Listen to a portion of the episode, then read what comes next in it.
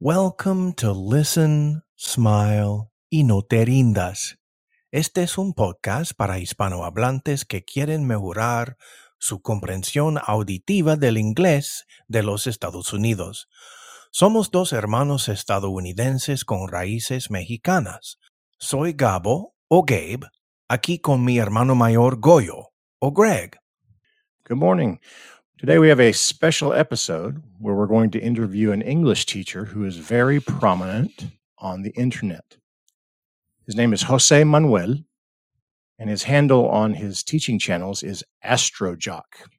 I'm looking forward to finding out where he got the name Astrojoc. Yeah, so it's A S T R O J O C. Astrojoc. Astrojoc, así es. Before we listen to the episode, Gabe and I want to teach you a little something about English pronunciation. One thing that we've noticed about our guest, Astrojoc, is that his pronunciation of English is quite native. He sounds like he could live in my neighborhood in Georgia, even though he lives in Venezuela. I'm very excited to find out how he achieved that level of native like pronunciation or proficiency. Yes, uh, pronunciation of a second language is tricky um, porque ninguno de nosotros tiene una pronunciación perfecta, and that's okay. Um, very few of us can have uh, perfect pronunciation in multiple languages, but if you are understood by the listener, then you are successful. And so we are all just doing our best. Today, however, we want to talk about the uh sound that is so common in English. That's right. The uh sound, which is going to be called the schwa in your English lessons, is the most common vowel sound or the default vowel sound in English, and it doesn't exist in Spanish. That's right. Did you learn to say, for example, an apple or a banana when you were learning your fruits and vegetables? An apple and a banana certainly make sense. However, at some point, you will notice uh, yourself from listening to native speakers, or a good teacher will tell you that almost no one pronounces some of those A's, like an or a banana. They don't pronounce those letters like that. That's right. We say uh for vowels all the time, so long as they are not the accented syllable in a word. So listen to how I say these two uh, fruit names. You are going to hear four schwas or four examples of the uh sound. So listen to how a native says this. An apple, an apple, a banana, a banana. Wow. So an apple sounds accurate, but an apple, an apple sounds more native. Notice that the non stretched or accented syllables are the ones that will transform to this uh. And I, I need to say, it's not every time. You have to listen for when native speakers do it, but I, I would like you to listen for it. So here's an example of me pronouncing something without schwas, more uh, sort of literal, uh, the way the vowels are written. And then I'm going to pronounce them as I would if I were talking to Gabo, for example. My family goes to the market every year on the 25th of November. There are incredible sales. Okay, so that was each vowel being said sort of like you would learn it in the dictionary, if you would. Now, listen to how I say this to Gabe using the uh sound or the schwa. My family goes to the market every year on the 25th of November. There are incredible sales. So, family, not family, market, not market, every, not every, November, not November. Mm. Incredible, not incredible. Okay, so that is a sound that when I hear it, I think native speaker, native speaker, right? That gives off a an alarm to me that ah, this person has listened to a lot of English. All right, so we're going to listen to Astrojoc now, and we're going to go back after his interview and play a few examples, not many, of where he sounds native because he's using the uh sound or the schwa. All right, vámonos. Before we get to the interview with Astrojoc, we need a moment to pause for the cause. Sí, necesitamos una pausa para la causa. si escuchas nuestro programa, podrías hacernos un favor y dejar una reseña.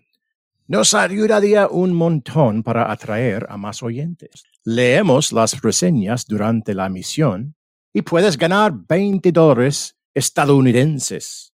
Gabe te va a explicar.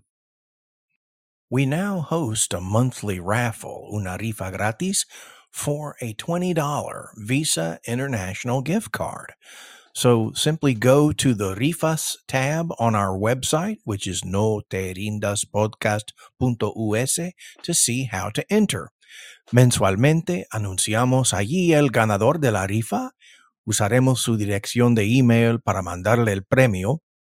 To leave us a review, just visit the website and go to the reviews tab or give us a rating or review, una calificación o reseña in your podcast player, such as Apple Podcasts. This helps more listeners to see us and hear us in the future. Y de antemano queremos agradecer a nuestro huésped especial José Manuel, mejor conocido en el internet como Astrojoc. Welcome. How are you, sir? Um, thank you, thank you. I'm pretty good. Excited to be here. Excellent. Uh, what's the weather like where you are? It's pretty warm now, but it's not so sunny. So It's a little coolish where we are. Yeah, it's it's interesting right now. This is the time of year in North Carolina where we have de- kind of desert weather, where it gets cold at night and then it gets hot in the daytime. And where did you grow up, Astrojoc? I grew up in um, Caracas. That's the capital city of Venezuela. Um, Right. The, the the area is Catia. I'm from Catia.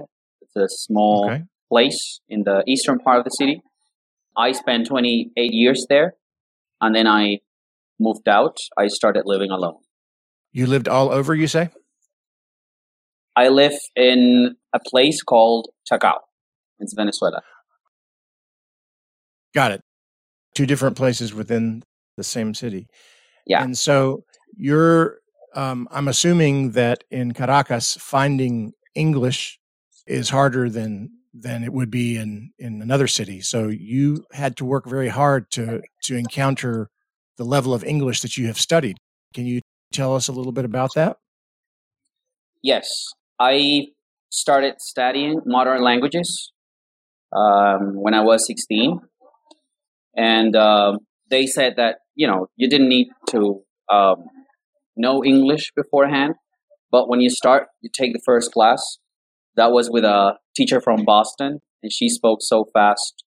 I didn't Oh, understand anything. Yes. Yeah. So I realized that I, I had to do a lot of work on my own. So I started watching Dr. House. That's how I improved my listening comprehension. And then I had to take a course. Gabe, doesn't your mother like Dr. House? Am I remembering that right? Yes, yes, she's a big fan. so we can now we can now uh, have a conversation between Astrojoc and and your mom, Gabe. That's that's kind of cool. but it, it is so important, I think, to to find a uh, find something that you find interesting that is in your your target language and that you can can watch and and become accustomed to.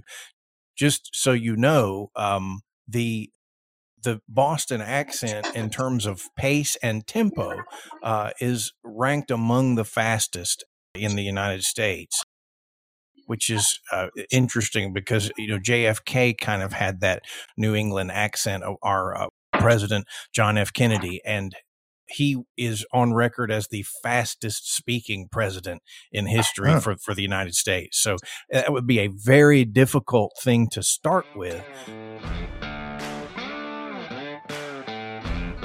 Uh, tell us a little bit about your teaching practice. Uh, so you give classes privately in small groups. How is it that you are an English teacher? How does that work? Well, uh, maybe I could talk a little bit about my career. Um, it started in 2011. So Uh-huh. I was still a modern languages student. And like there was a teacher who saw potential and he said, Hey, maybe you can teach in our courses. Like those were courses for the public in general. So I started teaching um, English and Italian too. I didn't have any training, any formal training. So I spent five years teaching without any training, just following what I thought worked best for people. And then in, uh, in 2016, I did my first certification. I started working for the British Council. And that's how I became a more professional teacher. And then up until 2021, I worked there and I decided to start this online school with another partner. Um, Mhm. so we started teaching one-to-one classes, and then I said, like, why don't I share info on Twitter? Maybe people might find it helpful. Like, I I, I collected a lot of information that I thought could be helpful for people to enjoy the process. So um, my first Twitter thread was on how to think in English, and it went viral. So that's how I started like a Twitter community. And um, So forgive me for interrupting. Are you saying that you've been on Twitter for what, two, three years? How, how long have you been on Twitter? two years, but like sharing information, like to learn English, uh, one year. I started doing that like February 2022. Wow. So uh, you're at Astrojoc. Is that right? At Astrojoc? Uh huh. Yes. Okay. So I'm on Twitter constantly because I do the No Te Rindas podcast tweets. And um, I can tell you, listeners, that he is quite active. He has uh, great information. I often share uh, what Astrojoc is saying uh, to our followers. And, you know, it's good stuff. It's good stuff. So, along the lines of what you would choose to share, would you tell us a little bit about uh, your beliefs as a language teacher? Clearly, you have mastered English as a second language without uh, being immersed in it in the traditional way of, of living there as a child. What do you believe as a language teacher? What would you like us to know? That's a great question. It's I could say many things, but I think the most important aspect is feeling safe. Whatever you're learning, feeling safe. Um, because sometimes you feel vulnerable, and as an adult, like be exposed to a situation in which you can be judged, can have like terrible impact on your emotional connection to the language. So I think that's the most important part. Unfortunately, not many people have the opportunity to to practice, to learn, make mistakes in a good environment, like in a safe place. But that's what I try to provide to people who want to learn with me. That's like the And um, and you do that sometimes. I notice on Sundays you have like a a live conversation where people just can drop in and listen to you speak English and ask questions on Twitter. Is that right? yeah on Fridays. I, I switched On like, Fridays. a couple of weeks ago. Yeah, on Fridays Okay. at 4 p.m. Eastern time. Well, that is that's not the first time that we've heard this idea of an emotional filter either making language learning easier or much harder. The um the more uncomfortable and the the more frightened a student is, um, these barriers apparently in brain research at least these barriers come up somehow that keep us from absorbing the information and eh, or being able to access that second language information so i love um, it's so nice to hear uh, another person focusing on that obviously we we try to use that on our show. We we tend to be try to be silly or funny, um, and humor causes that emotional tension level to go down. So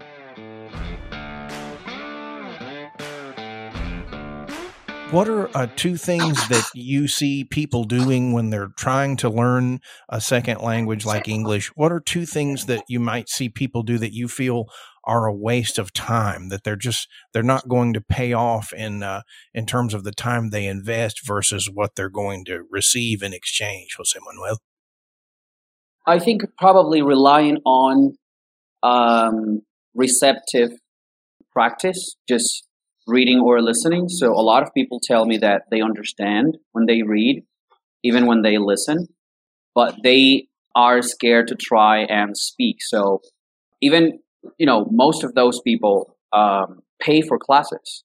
And still, like, I think that an English classroom is a place to rehearse. An English classroom should mirror real life as much as possible. And it's amazing that a lot of people um, don't have that opportunity. So I think that you should always look for something that forces you to put it in practice, whether it's writing or speaking, so that you complement all the uh, receptive skills that you know are maybe easier to develop. Not just because maybe motivation, but at least in my country, not many people have the exposure to communicate in English. So maybe they watch a lot of movies, so that's easier. So maybe finding an opportunity to speak in a Latin American country is hard. So that's what I try to offer to people who want to get confidence. So I try to offer a place for them to speak, basically. I've read in your tweets that um, you advocate for maybe journaling in English. Would you talk yes. about that a little bit? Yeah, I think that when you um, journal, when you write down um, your thoughts, your emotions, whatever happened during the day, there is a, a need to communicate something and there isn't any pressure. Nobody's going to judge you because that's yours. And a lot of people ask me, what do I do if I don't know how to say something? That's when I tell them, try to have like a bilingual dictionary or even, you know, word coinage. Invent the word, write it down. That's also a communicative strategy and uh, it's okay. So the fact that no one is going to judge what you're writing because it's for you and you're still thinking, processing information is great because that activates, you know, all the things you have acquired and maybe you haven't had the chance to try to access. And uh, maybe things you've been learning recently that are fresh there in your head that you can uh, put in paper. So, love this idea because the the thing is you can uh, you can do this by yourself and it and it's not contingent on having uh, another person to to practice with or participate with. Even in my own uh, study of spanish i think that i'm going to use your idea. Do you find that writing can help you speak better? Um, definitely. Even if written grammar is different from spoken grammar in many aspects the the fact that you have an opportunity to use the language uh, and pretty much freely because it's not like you're sending an email. You're basically writing down your thoughts. So there are no restrictions or constraints. I think that's really helpful. Love it.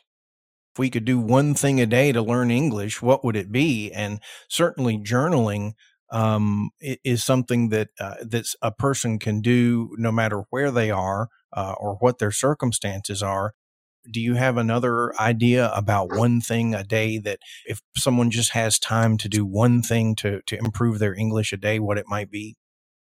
Um, yesterday I was watching a movie and I was with my, my girlfriend and uh, she doesn't speak English and she's unconsciously repeating the phrases that are maybe catchy. So I would say that listening to English and paying attention, like trying to imitate in your head whatever you're listening to. Maybe to some extent, maybe not everything, but at some point doing it really helps because ultimately I believe that um, trying to speak a language, even if English now it's not like American or only British English, but like some sort of an international language, I think you still should try to imitate, you know, like uh, people who are proficient. So there's no better way to do that uh, if it's not like with movies, because you can see people, you can see real life situations, uh, you can pause. Now there are so many tools. You can activate you can, subtitles both in English and in Spanish. Right. So you can you can retroceder, right? You can back it up. Yeah. Exactly. Exactly. So that's what works for me. I'm not saying that works um, for everybody, but that's what I've seen works for most people. Listening, but paying attention. Not just mm-hmm. I'm going to to enjoy the movie. It's always wondering what are they saying? How are mm. they saying it? Activating um, what you hear. Mm. Exactly. So it's like that's in in teaching you call it noticing, and it's basically um, you know paying attention to what's being said, how it's being said, and then maybe if you have that skill like self learning, um, you could even write it down and think about how you could use it in your own context, your own environment. Like, who could I talk about with this phrase? Um, maybe I could use it to talk about my my work or or my hobbies. So I, I was giving my girlfriend an example about fill fill it in or fill in um, a phrasal verb that we saw. Um, like fill in the blank, that kind of thing. Exactly. Um, I think there were two characters, and, and he was um, one was telling the other like, "I'll fill you in on the details." Hmm. So I told my girlfriend that could be maybe a, a useful phrase for a business context, you know, because that's kind of a predictive um, or a predictable um, situation. You know, you got to report to somebody, so um, it takes time to become like that, like wondering how you could use something. But uh, definitely listening, watching movies, subtitles is one of the most effective ways. Actively listening, I really like mm-hmm. that. Well, thank you for that. And then I've, you know, Gabe and I have been very curious to find out um, where the name Astrojoc comes from. it's, it's actually a joke because back in 2021, I started reading about dream analysis. I'm really into it, and Carl Jung and um, uh, archetypes, the unconscious. So uh, my friends would have like um, conversations about about dreams, and uh, I told them like what I thought about their dreams. So they started making jokes about astrology. So they kind of mixed the two um, together, and uh, they gave me the the the astro at the beginning, and then the the joc is because of my name, but instead of S E, it's just the C because you could pronounce it like that in Spanish, like Jose. Ah, you Astro know? Jose. See, claro. exactly. So this is so interesting be, uh, because not only uh, does my mom like Doctor House, but she also likes Doctor Jung uh, a lot and is very, very interested in dream analysis. In fact, she journals her dreams very regularly. Um, so, but, but in English. Um, so she's not learning Spanish, uh, like I am, although she says she wants to. But, uh, that is so wonderful. I can't wait to tell her that, uh, you know, this person in, you know, in Venezuela is, is also touched by Carl Jung's work. Before we say th- one more thank you and goodbye, uh, we've mentioned your handle at Astrojoc on Twitter, and you also have Instagram. Is that correct? Yeah, that's right. What's that's your right. handle? Same as Twitter. A S T R O G O C. Or in Spanish, A S T R O J O C. Perfecto, perfecto. Well, otra vez gracias por uh, el tiempo y eh, esperamos estar en contacto contigo otra vez. Y bueno, suerte en, en toda tu empresa. Muchas gracias. Uh, Greg. Nice to, nice to talk to you. Thank you. Yes, it's been a pleasure. Same All right. here, buddy. Great to meet you. Have a good day. Yes, okay. likewise. Take care.